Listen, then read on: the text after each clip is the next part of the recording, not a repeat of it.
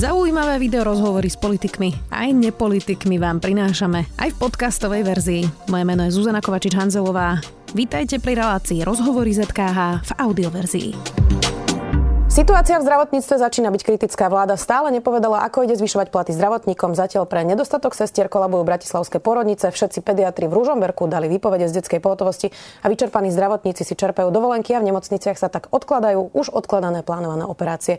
Bude mať kto vôbec v nových nemocniciach robiť a na čom stojí zvyšovanie platov zdravotníkov, keď premiér Heger tvrdí, že je to jeho priorita. Spýtam sa ministra zdravotníctva Vladimíra Lengvarského. Vítajte. Dobrý deň, ďakujem za pozvanie. Začneme aktuálne, pán minister. Univerzita nemocnica v Bratislave nemá miesto pre rodičky, nemá ani dosť cestier, ani dosť miesta. Um, najväčší problém je práve teda nedostatok personálu na 600 nedelí. Toto bude realita zrejme najbližšie roky a nebude to asi ani lepšie. Tak najprv tá prvá otázka, ako idete riešiť akutne uh, tento stav pri bratislavských pôrodniciach? Už sme tu mali aj prípad, keď rodičku dali na iné oddelenie vyzerá to tak, že možno aj nedostala dieťa, aj keď teda nemocnica tvrdí, že áno, tak, um, tak čo teda s tými porodnicami v Bratislave? Je to dlhodobý problém? Tak ten problém e, s, nedostatkom personálu nie je asi v Bratislave jediný. Tu je to možno také najvypuklejšie, ale po, podľa mojich informácií, lebo keď e, tieto informácie boli medializované, tak som sa bavil s pánom e, rejiteľom nemocnice v Bratislave a e, podľa jeho informácií ten stav nie je až taký kritický, ako je medializovaný. E, prebiehajú štandardné pôrody, samozrejme, že ten personál, e, ktorý je dispozícii a tie oddelenia, ktoré sú k dispozícii, fungujú na plný profil, takže to, že niekto bol niekde preložený alebo, alebo e, presunutý do nemocnice, tak ten počet personálu v Bratislave stále to dostatočný aj kapacít, aby tie pôrody boli vykonávané v štandardnom režime. Inak toto isté sa dialo minulý rok v mm. čiže to je niečo, čo sa prosto stále opakuje.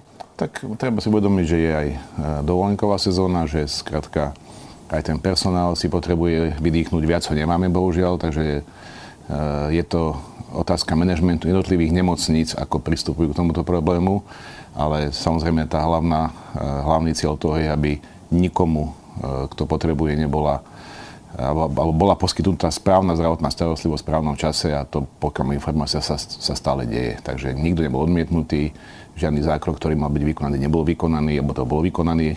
Takže, takže myslím si, že áno, my problém nezakrývame, tie tam sú, ale myslím si, že, že jednotlivé nemocnice fungujú tak, aby, aby tí pacienti dostávali správnu zdravotnú starostlivosť. Jasne, tak tá porodná zdravotná starostlivosť by si zaslúžila naozaj hlbokú reformu, ale to je iná téma. Už dva roky debatujeme o tom, že všetky okolité krajiny zvyšili platy zdravotníkom, najmä teda zdravotným sestrám.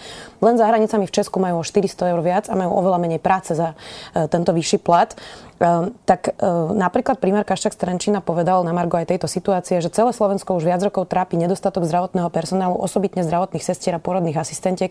Situácia sa nezlepšuje, právo naopak sa zhoršuje. Tak teda, kedy zvýšime platy sestrám? Tak ja by som tu nerad hovoril termíny, že kedy. No, premiér hovoril treba... termín do konca júna, to nevyšlo. Čiže do kedy? konca júna to bolo povedané, že sa dá návrh riešenia, tie riešenia sa pripravujú.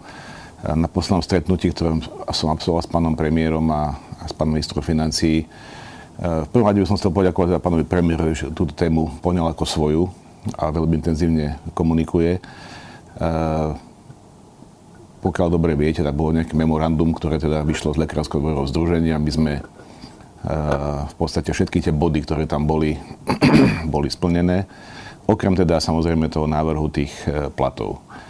Na stretnutí, ktoré bolo naposledy, sa v podstate nejakým spôsobom dohodli tie hlavné veci, ktoré teda by eh, či už sesterské alebo lekárske odborové združenie chcelo mať, alebo na čo dať dôraz. Eh, ono možno nejde ani tak o zvýšenie tých koeficientov, ako o eh, zohľadnenie dĺžky praxe. To znamená, všetky tie návrhy, ktoré boli predtým, jednoduchým spôsobom iba zvyšovali koeficienty, ale ten ďalší, čomu samozrejme sa takisto nebránime, ale samozrejme aj ten ďalší dôvod, ktorý teda, a, a, a ďalšia požiadavka, ktorú ja plne podporujem a plne ju chápem, či už z komory sestier alebo, alebo z odborového združenia sesterského alebo lekárskeho, je zohľadnenie rokov praxe, čo je bežnou čo je bežným Pán štandardom. Ja tomu úplne rozumiem. Priznám sa, čomu nerozumiem, je, že dva roky Aj vy hovoríte, že všetky okolité štáty zvyšovali platy už počas covidu. Premiér v decembri hovoril, že v najbližších týždňoch ohlási zvyšovanie platov, potom povedal, že do júna. Teraz už je júl, stále to nemáme. Čiže je úplne legitimná otázka, že kedy a na čom to vlastne stojí? Na čom to stojí? Ja si myslím, že to stojí už iba na definitívnom doladení e, sum, celkové sumy, ktorá bude teda zhľadená už v rozpočte, či už možno tento rok, na neskôr budúci a potom samozrejme aj na tých jednotlivých koeficientoch a narastu platových podľa veku. Lebo pýtam sa preto, že my tu naozaj rozhadzujeme 100 milióny, hovoríme, že máme fantastickú daňovú prognozu e, a kreslíme tu vlastne nejaké, nejaké dúhy a jednorožce fantastického rozpočtu a nemáme peniaze na to, aby sme skokovito zvyšili plat sestrám, ktoré odchádzajú buď do Rakúska, alebo do susedného Česka. Takto Rakúsko, samozrejme tomu sa nemôžeme, ale Česko je problém. Avšak e, to nie je problém možno iba platové hodnotenia, ktoré asi je samozrejme najvýznamnejšou, najvýznamnejšou položkou v tom celom e, rade problémov, ale je to skôr možno aj o pracovných podmienkách a o nastavení systému a, a možno aj e, počtu, alebo teda veľkosti zdrojov v zdravotníctve. E, my teraz e, tu riešime plán obnovy, kde máme teda miliardu naviac v Čechách takýto problém riešia každý rok, pretože tie zdroje z, z verejného zdravotného poistenia sú cca e, prepočítanie na počet obyvateľov miliardu vyššie každý rok. Takže vlastne ten, ten e, čas, za ktorý to teda e, v Čechách mali možnosť saturovať tie investičné alebo iné dlhy, tak je samozrejme dlhší a preto aj tá, tá, tá úroveň českého zdravotníctva je o trošku vyššie aj keď na základe diskusí s odborníkmi v podstate e, zmena, čo týka typov výkonov, kvality výkonov, počtu komplikácií a tak ďalej na v podstate rovnakej úrovni. Len to robíme e, lacnejšie, za menej peňazí a v horších podmienkach. Tak to by sa možno dalo rozporovať, ale nie je to dnes mm. téma nášho rozhovoru. Mm-hmm. Problém je aj s lekármi. Napríklad pediatri v Ružomberku dali výpoveď e, z pohotovosti, hromadnú výpoveď, sú vyčerpaní, slúžia aj tých dôchodkovom veku a so zdravotnými problémami. E, a tých 8 lekárov vlastne dalo výpoveď po tom, čo jedna lekárka odišla do dôchodku a rozdelili sa tie služby vlastne len medzi nich 8. Vy máte vlastne v pláne e, reformy nemocníc napísané, že e, optimum na jednu pohotovosť je 15, e, teda minimum je 15 a optimum 30, ich je teda 8, to naozaj nie, ne, neviem si to ani predstaviť, e, ako, ako vyčerpaní naozaj po rokoch musia byť, um, tak e, ono to vyzerá, že my síce možno budeme mať nejaké no, nemocnice, ale nevieme zabezpečiť ani v Ružomberku pohotovosť detských pediatrov. Takto, pohotovosť, e, detská, detská pohotovosť je problém, ktorý trošku samozrejme bol spolitizovaný, pretože v návrhu, ktorý niekedy dávno bol z ministerstva zdravotníctva, bolo tých pohotovostí plánovaných 40. Vzhľadom k tomu, koľko máme k dispozícii personálu a aké je geografické rozmiestnenie počet obyvateľstva a hlavne detskej populácie. Ale e, nakoniec, samozrejme, e, po zásahu rôznych zájmových skupín a tak ďalej, tých pohotovostí je 54. Čiže by sme mali zlučovať v ideálnom stave? Áno, by sme mali zlučovať a zmenšovať a v ideálnom prípade e, by tieto úlohy mali prebrať e, urgentné príjmy alebo centrálne príjmy nemocníc a detské oddelenia. E, myslím si, že ambulantná pohotovostná služba, a to samozrejme nechcem samozrejme to nejak paušalizovať, ale my sme prevádzkovali v Rožomberku tiež. Mimochodom ten prípad poznám v tom Rožomberku a myslím si, že bude vyriešený k spokojnosti, ale, ale nevidím dôvod, aby v dvoch miestach vedľa seba, napríklad čo sa týka Ružomberka, Mikola, Dolný Kubín, Ružomberok, vzdialené od seba cca 15 km boli dve plnohodnotné detské pohotovosti. Na to bohužiaľ tento štát nemá. Nie je to štandardom ani v iných, ani v e, iných štátoch. To zlučujú župy? Ne. Župy by to museli urobiť? Áno, tak teraz to je... Tak pred voľbami to neurobia. Teraz, samozrejme. Teraz to je otázka, samozrejme, ambulantnej pohotovosti, či už dospelá v detskom na župy, takže je to ich primárna zodpovednosť a o probléme e, služieb na detských pohotovostiach vieme už dávnejšie e, s pani doktorkou Prokopovou, o tom intenzívne komunikovali, dokonca s pánom premiérom. A ja plne podporujem ten návrh na zníženie počtu detských e, pohotovostí. A to isté platí aj pri tých dospelých, pretože je to bohužiaľ vo veľkej miere zneužívané ľudia, ktorí teda nemajú čas alebo sa dostanú k svojmu lekárovi, tak využívajú ambulantné pohotovostné služby s problémami, ktoré trvajú niekoľko dní až týždňov. Hmm. To znamená, to je, to je vec, ktorá uh, istým spôsobom možno odbremenuje všeobecných lekárov, ale súčasne uh, zhalcuje systém a vnáša do toho chaos, pretože, pretože e, keď niekto potrebuje urgentné ošetrenie, tak či tak je presmerované na urgent a tie ambulantné pohotovostné služby, či už detská alebo dospelé, sú potom využívané na Ja rozumiem, ale toto, ale toto, pán minister, je naozaj dlhodobý problém, lebo mm-hmm. 50% e, pediatrov je v dôchodkovom veku. Pri všeobecných lekároch sú to ešte horšie čísla, tam neviem, asi máte presnejšie, ale nad 60% je to. Um, všeobecne sú na tom lepšie trošku, pediatri sú na trošku horšie vekovo. Podľa vašej analýzy mm-hmm. chýba 400 všeobecných lekárov a 223 primárnych pediatrov. Um, Národný onkologický ústav ohlasil, že pre nedostatok personálu hmm. cez leto obmedzia starostlivosť na uh, jednom oddelení. Tak uh, ja, ja rozumiem, že vy ste len rok ministrom, ale ja sa snažím ako keby otvoriť tú tému, že my tu naozaj um, najbližšie roky nepostavíme novú nemocnicu, lebo to trvá 3, 4 a podobne. Hej. Zatiaľ sa nevieme dohodnúť na zvyšovanie platov a tie čísla, to znie hrozivo. To naozaj vyzerá na veľmi akutný, hrozivý stav pre ľudí, ktorí nedostanú zdravotnú starostlivosť. Vlády, ktorá si postavila kampaň na odvratiteľných úmrtiach. To plne chápem, máte pravdu, ale e, takisto je pravda, že za rok alebo dva sa nedá tento problém vyriešiť. E, myslím si, že všetky tie úvodné kroky, ktoré by mali e, viesť k zlepšeniu situácii, boli vykonané. Od optimalizácie siete nemocníc, cez e, zákony 578 poskytovateľov, zákon o dlhodobej paliatívnej starostlivosti, liekový zákon, všetko v poslednom roku bolo prijaté, všetky e, reformy boli spustené. A čo sa týka ambulantnej starostlivosti, sú prvé ambulancie, ktoré budú dostávať už príspevok z plánu obnovy na ich zriadenie. Samozrejme, to znamená, že tam už je personál, takže budú vznikať nové ambulancie. Zatiaľ to nie je v stovkách, ani v desiatkách, ale prvé, prvé vzniknú v krátkej, v krátkej dobe. Tam samozrejme je veľká e, vďaka aj e, vyšším samozprávam, hlavne teda vúckam a odborníkom z vúcie krajským, ktorí teda v tomto výrazne participujú. To rozumiem, Aj... ale napríklad, keď hovoríme o tých pohotovostiach a, a o tom Ružomberku, mm. predstavujem si to tak, že v situácii, keď premiér je Olano, minister financie je Olano, vy ste nominant Olano a županka, kde sa toto deje, je z Olano, pani Jurinová, tak ja nerozumiem, kde v tej reťazi je problém, aby sa tie pohotovosti zlúčili tak, ako to dáva zmysel, ako to hovoria analýzy, ako to hovoria všetci odborníci, ako to hovoríte vy. Čiže kde je v tomto reťazci ten problém? Tak ten problém je e, týždeň starý, takže e, stretol som sa s našimi ľuďmi, majú k tomu pripraviť nejakú analýzu, e, budem komunikovať s VUC, dokonca s pani doktorkou, ktorá tú pohotovosť e, prevádzkovala, som hovoril takisto osobne, takže verím tomu, že v krátkej chvíli nájdeme na toto riešenie. Ale pani Jurinová asi dovolie dnes zlúčiť tie pohotovosti. Tak to nehovorím o zlúčení, sú aj iné riešenia. Sú lekári na detskom oddelení v Ružomberku, ktorí teda sú schopní, ochotní sa o, tých deti, o tie deti postarať, takže e, my hovoríme o pediatroch e, súkromných v podstate, alebo e, ambulanciách pediatrických, ale sú ešte aj pediatrické oddelenia v nemocniciach. Poďme ešte na ďalšie témy. Aký máte vzťah s Igorom Matovičom? Stále, stále rovnaký. Stále rovnaký. Taký. To znamená zlý?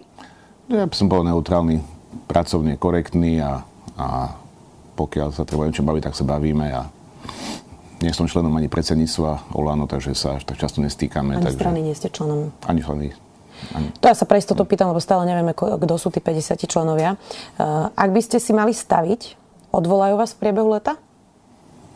A tak takéto stavky ja sám za sebou neutváram. Stane sa to podľa vás? Myslím si, že nie. Vy ste povedali pre aktuality, plánujem si s Igorom Matovičom sadnúť, možno, že v najbližších dňoch budú ma zaujímať jeho názory, ale v tejto chvíli mi nikto nevolal, že sa mám na ministerstve pobaliť. Už sa to udialo, to stretnutie? A tak niekoľkokrát bolo plánované, ale či už z jeho alebo z mojej pracovného vyťaženia e, sa zrušili, takže zatiaľ nebolo. Aký má on s vami teda problém? Lebo on otvorene hovorí, že by chcel, aby ste odišli a nahradili vás niekým druhým. Tak tie problémy vnímam iba tie, ktoré boli oficiálne komunikované, to znamená je to nejaký vecný spor? A ja si myslím, že to nie je, to je nevecný spor. Predtým bola diskusia o 60% zaočkovania, teraz boli nejaké spory ohľadom, e, alebo spory, verejné vyjadrenia e, týkajúce sa e, odlžovania, plánu obnovy a stavby nemocnic a podobne, takže ale verím tomu, že, že vlastne činnosťou ministerstva zdravotníctva sa tie veci vyjasňujú a tie veci, ktoré mali byť, mali byť prijaté, sú prijaté a, a snažím sa veci posúvať dopredu. A v tomto kontexte, prečo tak dlho trvalo predložiť ten materiál o výstavbe nemocníc? To boli naozaj mesiace, čo sa to odkladalo, hoci nakoniec je výsledok taký, ako sme vedeli už dávno, Martin a Rásochy. Tak e, myslím si, že e, to, že sme urobili pomerne veľa analýz z rôznych stupňov pohľadov a, a takisto pripravili analýzy na ďalšie výzvy, lebo to je v podstate pripravené, aby sme ich mohli čím skôr spustiť, tak e, ten, ten sa ničomu neuškodilo, aj keď to tak dlho trvalo. Lebo... Ale prečo to tak dlho trvalo? Tak e, všetci sme chceli byť istí, že to, čo príjmeme, bude e, dodržateľné a vykonateľné v termínoch, ktoré sme si stanovili. Ale ako som povedal už minulé, tie procesy skrátka bežali. To neznamená, že, že nebolo prijaté uznesenie, že všetko stálo. Procesy bežali, či už sa týka Martina alebo Rásoch. Ja som v piatok bol osobne v Martine. Tam je možné, že v priebehu augusta bude aj vyhlásené výberové konanie na projektanta a dodavateľa stavby. Takisto ja mám na stole podpis, e, kde sa čaká už na posledný detail, aby som mohol podpísať eh, na verejný obstarávateľ na projekt na Rasochách. Takže tie procesy skrátka bežali. To len ma zaujíma, že čo sa dialo na pozadí. Napríklad ex-minister Marek Krajči v tomto štúdiu hovoril, že hrozí, teraz ho parafrazujem, obrovský prúser vlády, že nemocnice sa postaviť nestihnú. Uh, hovoria to aj iní odborníci, že to bude naozaj veľmi tesné a že to môže byť problém. Zároveň sa v kulároch mesiace pán minister rozpráva, že vám to celé sabotovalo práve duo Matovič a Krajči. Tak s pán Krajči, e, s tým sa bavili pred niekoľkými mesiacmi. Áno, mal možno na to trošku iné názory, ale aj ja som, som nebol e, uzavretý, alebo nebol som proti tým riešeniam, ale tie riešenia, ktoré boli ponúkané, e, boli na tom časové ešte horšie ako tie, ktoré sú teraz prijaté. To boli tie nákupy tých zahraničných projektov? Hm, áno, v princípe áno. Rovnako hovoril, že vy máte podľa neho nejaké iné noty. Keď som sa ho pýtala, že čo to znamená, tak konkrétne naznačoval, že rokujete v prospech Penty. Eh, ako argument uviedol, že samozprávy už rokovali o nemocniciach Penty v Humennom, Rímavskej sobote a v Michalovciach, aby mohli dostať vlastne v budúcnosti financie z plánu obnovy, pretože tie pozemky, na ktorých tie nemocnice stoja, patria väčšinou mm-hmm. samozprávam. Tak eh, rokujete v prospech Penty, ako to naznačuje Marek Krajči? No ja, ja rokujem v prospech toho, čo je napísané v programu vylesení vlády. A tam napísané, že vláda bude pokračovať v projektoch Rásochy a Martin, čo sa stalo. A je tam ešte napísané, že by sa mali postaviť dve regionálne nemocnice keďže stav na Slovensku je taký, že e, či už Penta, alebo ešte možno väčší prevádzkovateľ Agel je prevádzkovateľom týchto menších nemocníc, tak určite sa musím baviť aj s nimi. Konkrétne o týchto projektoch, ktoré vravíte, nebola reč, ale e, bude záležať podľa výzvy a na to sa robili aj tie analýzy, preto tak dlho stálo, aby sme to v septembri to mohli spustiť tak, aby aj e, na princípe regionálnom, aj na princípe záverov z osn a tak ďalej tie nemocnice sa postavili a zrekonštruovali. Ja som čítala, že budete mať teda bodovací systém, na základe čoho sa rozhodne, ktorá nemocnica teda dostane peniaze. Um, tak dlhodobo napríklad Marek Krajč alebo Igor Matovič uh, hovorili, že oni by chceli, aby tie peniaze z plánu obnovy išli iba do verejných nemocníc. Bude nejaký faktor, či sú teda súkromné alebo, uh, alebo štátne? Z princípu plánu obnovy, kde Európska komisia hovorí o tom, že tie peniaze musia byť aj do neštátneho sektoru tak e, to, toto hľadisko nemôže byť zohľadnené, aby sme sa vyhli problémom s Európskou komisiou, takže e, ale tak či tak e, dve tretiny minimálne zdrojov, ktoré teda sú z e, plánu obnovy na stavbu nových nemocníc, pôjdu do štátnych nemocníc. To sú tie, ktoré sa teraz chválili. To sú... ostatne. Niekoho v Rímavskej sobote asi hm. nezaujíma, že kto vlastní tú nemocnicu, ale chce dostať no, zdravotnú starostlivosť. Mám, mám ten istý názor. Um, z tých rokovaní vyplynulo, pán minister, že napríklad vicepremiérka Remišová lobovala za Prešovskú nemocnicu, uh-huh. minister Krajniak zasa za Rímavskú sobotu. Um, a takto sa tu dokola točíme v tom, že to nie je tak celkom odborné rozhodnutie, že by sme teda naozaj robili najlepšie možné rozhodnutie, ale že tu koalícia stojí pri nejakej mapke. A ako nejakí zemepáni si pred voľbami hovoria, že ktorú vlastne oni chcú nemocnicu a ktorú nie. Videli sme to pri súdnej mape, kde sa zachovali niektoré súdy podľa miesta bydliska niektorých poslancov alebo teda aktérov tých rokovaní. Um, tak ako zabezpečíte, aby na jeseň, keď budú dokonca komunálne voľby naozaj za rohom, uh, sa nehodnotili nemocnice, ktoré dostanú ten balík na rekonštrukciu tak, že si to budú handlovať koaliční lídry za stolom podľa svojich pocitov alebo toho, kde im kandiduje nejaký županský kandidát? No to by som chcel z tohto miesta veľmi dôrazne vylúčiť. E, pri žiadnej mapke sme nestáli, ja neviem, ako presne prebiehla reforma súdov a kto stal pri akej mape. za ten rok, čo som tu a keď pol roka, čo sa rieši nemocnice, pri žiadnej mape nikto nestal. Riešili sa výlučne odborné veci, riešilo sa to, aby sme mali dostatok personálu, preto dve veľké štátne nemocnice, aby sa lekári mali kde vzdelávať, prípadne aj iný personál. A takisto je tu nejaký, ako som povedal, je tu nejaké programové vylesenie vlády, kto o niečom hovorí. A pre mňa, ako pre ministra, je to záväzné, čo tam je napísané. A samozrejme, áno, pokiaľ sa budú projekty vyhodnocovať, bude sa prihľadať aj na regionálne hľadisko, áno, to tam je s čím ja plne súhlasím. A samozrejme ostatné e, veci budú hodnotené hlavne podľa toho, či sa dajú stihnúť. Pretože máme deadliny, ktoré teda nemôžeme prekračovať. Takže to hlavné, hlavné bude regionálne hľadisko, e, ako e, tá nemocnica je v systéme optimalizácie siete navrhnutá, aké oddelenia tam majú byť, e, z akého spádu je, pre koľký poskytuje zdravotnú starostlivosť a aký je pripravený projekt na to, aby sa stihol v termínoch, ktoré potrebujeme. Tak uvidíme, aká to bude nakoniec realita, lebo pri tej súdnej mape to bolo teda naozaj celé inak. Ako to teda vlastne chcete stihnúť, pán minister? Táto vláda za dva roky nejako zásadne nezjednodušila zatiaľ verejné obstarávanie. Navyše v tejto situácii vidíme, že naozaj rapidne stúpajú ceny, napríklad cena ocele išla o 400% hore, e, ale aj iné tovary služby. A to, čo majú teraz problémy aj v samozprávach, aj v štátne projekty, je, že niektoré e, stoja práve preto, že zhotoviteľovi sa radšej oplatí odstúpiť od tej stavby, ako keby to mal dostávať za také lacné peniaze, ako sa to vysúťažilo pred dvoma rokmi. Um, tak um, je tam niekoľko takýchto nástrah, ktoré vás čakajú mm. a ten zákon o verejnom obstarávaní stále uh, nie je nejako zásadne zreformovaný. Čiže uh, tých hrozieb, že sa to nestihne, tam je veľmi veľa, nie? Tak tie hrozby budú stále pri akékoľvek stavbe, či to už stavia štát, alebo alebo súkromná firma, alebo to je jedno kto v princípe. Ale e, tie benchmarky, ktoré dneska máme, e, na či už e, nové nemocnice, alebo rekonštrukcie, alebo, alebo e, full fit autovej stavby, alebo, alebo e, hrubej stavby, už zohľadňujú nárasty, nárasty ktoré, e, tých materiálov a vstupov, ktoré tam sú. To znamená, pokiaľ pri a už nebudem teraz úplne presne, už to nepamätám, keď sme začínali eh, s eh, tou prípravou tých projektov, tak, tak tá cena za lôžko napríklad eh, full feed out bola okolo 400, niečo tisíc, dneska viac ako 560, mám dojem. Hej. Takže, takže už, už sú ceny zohľadnené, to znamená, že a takisto tie projekty, ktoré teda boli schválené vládou, prešli cez UHP, kde boli posudzované z tohto hľadiska. Takže myslím si, že na to sa pamätá. Ale my neviem, čo bude za rok a za dva, akým spôsobom sa tie ceny budú vyvíjať, ale v tejto chvíli za úrovne poznania, ktorú máme, si dovolím tvrdiť, že pokiaľ tie veci pôjdu hladko, a ja verím tomu, že celá štátna správa bude mať záujem na tom, aby, aby tie stavby nemocníc prešli.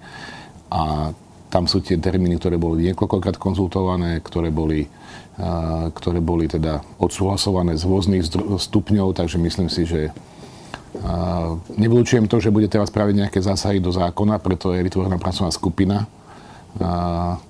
ktorá teda uznesenie vlády bola delegované ministerstvo zdravotníctva, kde sú aj ďalší kolegovia z iných ministerstiev, tak aby identifikovali, či je potrebné robiť nejaké zásahy urgentne do zákonov, tak aby, aby sa tieto veľké stavby urýchlili.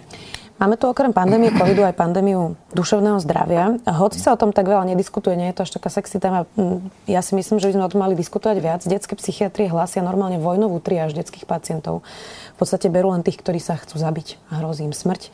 Na Slovensku máme len 40 detských psychiatrov a lepšie na tom nie sú ani dospelí. Dostať sa vôbec na, na nejakú terapiu je nemožné alebo šialene drahé. Dlhodobý deficit vôbec tejto oblasti a hoci teda máme na to komponent v pláne obnovy, tak vyzerá, že ten sa nezvláda. Čiže čo práve s týmito komponentom, ktorý sa týka duševného zdravia? No myslím si, že nezvláda sa komponent, to je veľmi odvážne tvrdenie. No, napríklad Ten Viktor Svetský, spoluautor reformy duševného zdravia a komponentu 12 plánu obnovy v postoji hovoril, že ste zrušili odbor duševného zdravia a vznikol mačkopes, ktorý ide v rozpore s filozofiou plánu obnovy. No, odbor duševného zdravia, ktorý som zrušil, tam už ani nebol, pretože mal jedného a pol človeka, takže e, nechcem tu s pánom Svetským verejne polemizovať. Myslím si, že čo sa týka kompletného duševného zdravia, je tam pomerne veľké množstvo odborníkov, s ktorými diskutujeme a tie deadliny, ktoré máme a termíny a milníky sa tam plnia možno najlepšie zo všetkých ostatných. Takže ja by som vôbec netvrdil, že, že niečo, niečo nestíhame. No, naopak, viete, naopak, sa pýtam, lebo skončil aj psychiatr Šomšák, ktorý to mal na starosti. A vlastne to, čo oni všetci hovoria, je, že tam je veľa osobných sporov medzi nimi navzájom. Um, a uh, to si ale myslím, že ľudí s psychickými problémami nezaujíma. No, Takže čo s tým ideme robiť? No, to, okay. Áno, pán Šomšák skončil a tie, tá hladina sa utíčila, keď to poviem takto slušne a myslím si, že áno, je tam, je tam veľa rôznych uh, odborných, e, profesných, iných skupín, ale myslím si, že zatiaľ tá zhoda tam je a, a viete, e, to nie je úplne jednoduché nájsť odborníkov na to, aby ste niektoré veci presadili, pretože tí ľudia ani po opakovaných výberových konaniach na tie miesta, ktoré máme z plánu obnovy, sa neprihlásili. To znamená, tí ľudí treba a čo je to, osloviť. že sa neprihlásili? Neviem, tak e, nikto nechce pracovať na ministerstve zdravotníctva, a nikto nechce, alebo teda nikto, nechcú uh, skrátka uh, odísť zo svojej odbornej praxe. Sú ľudia väčšinou s, s praxou odbornou a skrátka vytrhnúť z toho klinického prostredia a zahltiť papiermi, to tiež nie každý uh, je ochotný a schopný, tak to riešime rôznymi úväzkami a tak ďalej, ale snažíme sa spolupracovať s odborníkmi, tými, ktorí sú smerodajní a, a myslím si, že počnú s pani Izákovou a končia s ďalšími, ktorí teda sa e, do toho procesu veľmi intenzívne teda vložili, tak e, ja si myslím, že tie veci, ktoré sú najakutnejšie, e, riešime za jazdy, to znamená na presuny finančných prostriedkov na rekonštrukcie a výstavby pediatrických oddelení, psychiatrických. V Bratislave tie peniaze sú schválené, tam sa pracuje Teraz sme pred dokončením celého procesu v Martinskej nemocnici to by Dobre, ale tých detských aj? psychiatrov je extrémne málo. Z toho, čo sa ku mne tak akože vždy po kúskoch dostáva, je, že je to komplikované stať sa detským psychiatrom. Takže ako navýšiť počet detských psychiatrov, keď napríklad v susednom Česku hovoria, že majú extrémne dostatok a majú ich myslím, že 250, ak sa nemýlim, čo je 5 násobok toho, čo my. Um, takže to sa asi nevyrieši zajtra, tento nedostatok, ale ako vôbec mať viac detských psychiatrov, keď ich máme dnes 40? Prečo to ľudia nechcú robiť? Prečo to lekári nechcú robiť? To neviem, prečo to nechci robiť.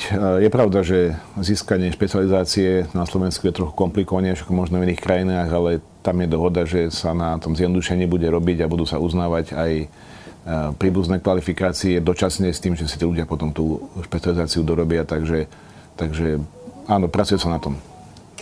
Ako sa pozeráte na tú súčasnú politickú situáciu, pán minister, keď SAS vypovedala koaličnú zmluvu a žiada odchod Igora Matoviča? Ste v tej vláde?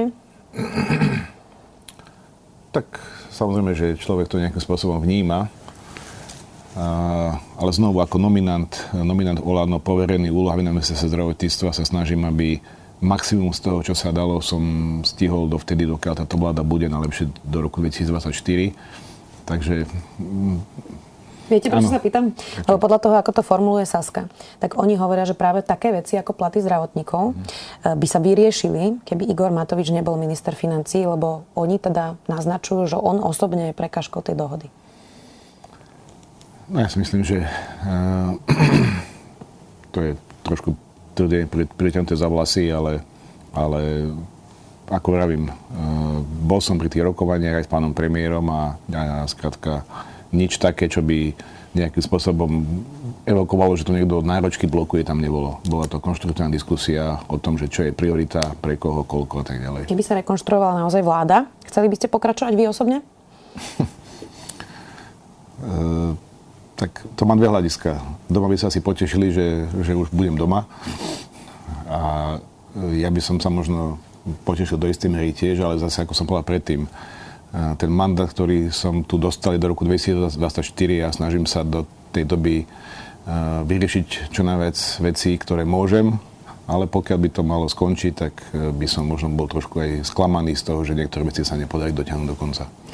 Máte nejaké vysvetlenie, pán minister, pretože politici síce v kampani vždy hovoria, že zdravotníctvo je ich priorita, hovoria o odvratiteľných umrtiach, o platoch zdravotníkov, ale keď sa potom dostanú do vlády, tak nepočúvajú tabulky čísla, nerozumejú často tým reformám, nedokážu sa ani dohodnúť na, na tom, čo sa mi tvrdili v kampani. Máte preto nejaké vysvetlenie? A to teraz nielen na Margo tejto vlády, mm. to je taká ako dlhodobá choroba tých politikov, ktorí prídu do nejakej koaličnej vlády.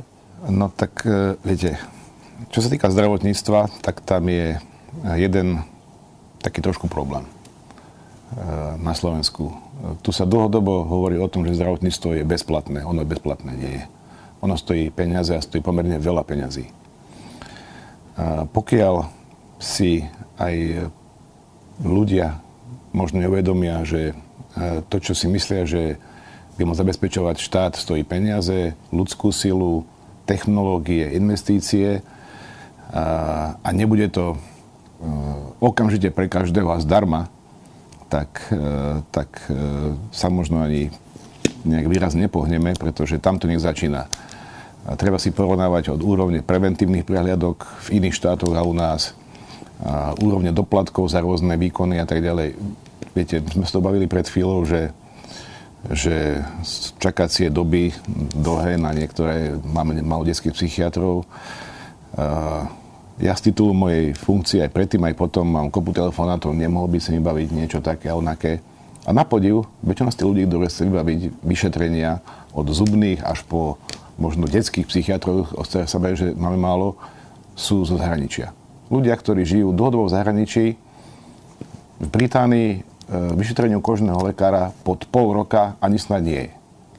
Takže ono, viete, treba a na to, to pozerať. veľmi zjednodušili teraz tú tému, pán minister, no, ako keby za to mohli občania. Nie, nie, nie, nie. Ja teraz hovorím a... o tom, že sme sa tu rozprávali, že treba zlúčiť pohotovosti ani takú jednoduchú vec, ktorá dáva zmysel, aj logiku nikto neurobí. Viete, tá, tá, to je prvý krok, aby občan uvedomil, a preto som tomu, o tom hovoril, aby začal tlačiť na politikov, že áno, my sme občania a my chceme, aby tá zdravotná starostlivosť bola e, kvalitná, aby bola na úrovni toho, čo si myslíme, že by to malo byť a my vieme, ako by to malo vyzerať. A k tomu treba aj patričné finančné krytie.